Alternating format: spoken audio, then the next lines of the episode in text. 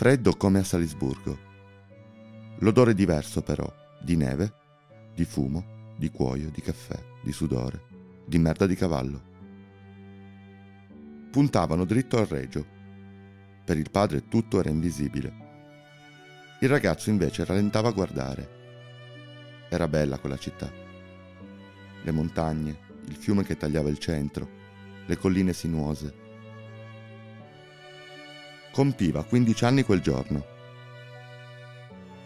Dopo l'esibizione avrebbe incontrato i reali e la corte. Dobbiamo fare bella figura, diceva suo padre. Ma lui, ora, era preso dalla piazza del Duomo, da via d'ora grossa piena di botteghe, da stracci di parole che sembravano francese, dal suono di campanelle oltre i portoni di San Lorenzo. Ecco Palazzo Reale. Padre, il violino, disse fermandosi. Il padre si voltò, le due rughe intorno alle labbra marcate. Anche lui e sua sorella avrebbero preso quella fisionomia così seria? Che cosa? Torna subito a prenderlo, Corse, le scarpe di vernice nera che schizzavano neve sulle ghette. Le facce bonarie, cocchieri in attesa, donne con ceste colme, suoni, profumi. Tutto scorreva mentre volava la dogana nuova, dietro le porte romane. Salì le scale, aprì la porta e la vide. La figlia del locandiere, qualche anno più grande, piena, la cuffia che tratteneva i capelli e delimitava l'ovale bianco del viso.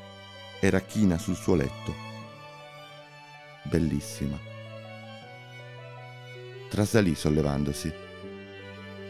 Scusate il disturbo, sono... disse lui, in un italiano traballante, prendendo il violino. Lo so chi siete, rispose lei tirando la gonna. Aveva mani rosa, nervose, occhi profondi io sono Fioralba e, come tutti in città, sorrise.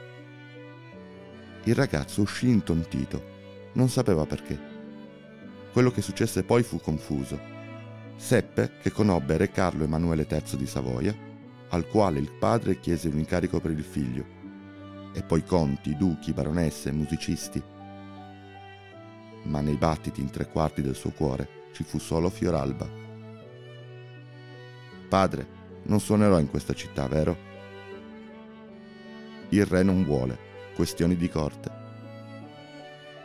Wolfgang Amadeus Mozart lasciò Torino pochi giorni dopo, il 31 gennaio 1771, con una strana nostalgia mescolata ad una voglia impellente di creare bellezza. Mozart ha realmente soggiornato nell'albergo di Torino che oggi è chiamato Dogana Vecchia. La camera è la più elegante dell'hotel.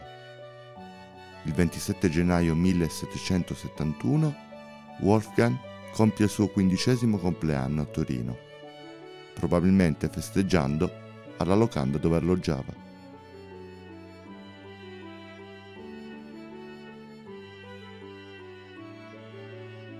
Podcast Don Tell è un progetto di Vito Ferro a cura di Trama.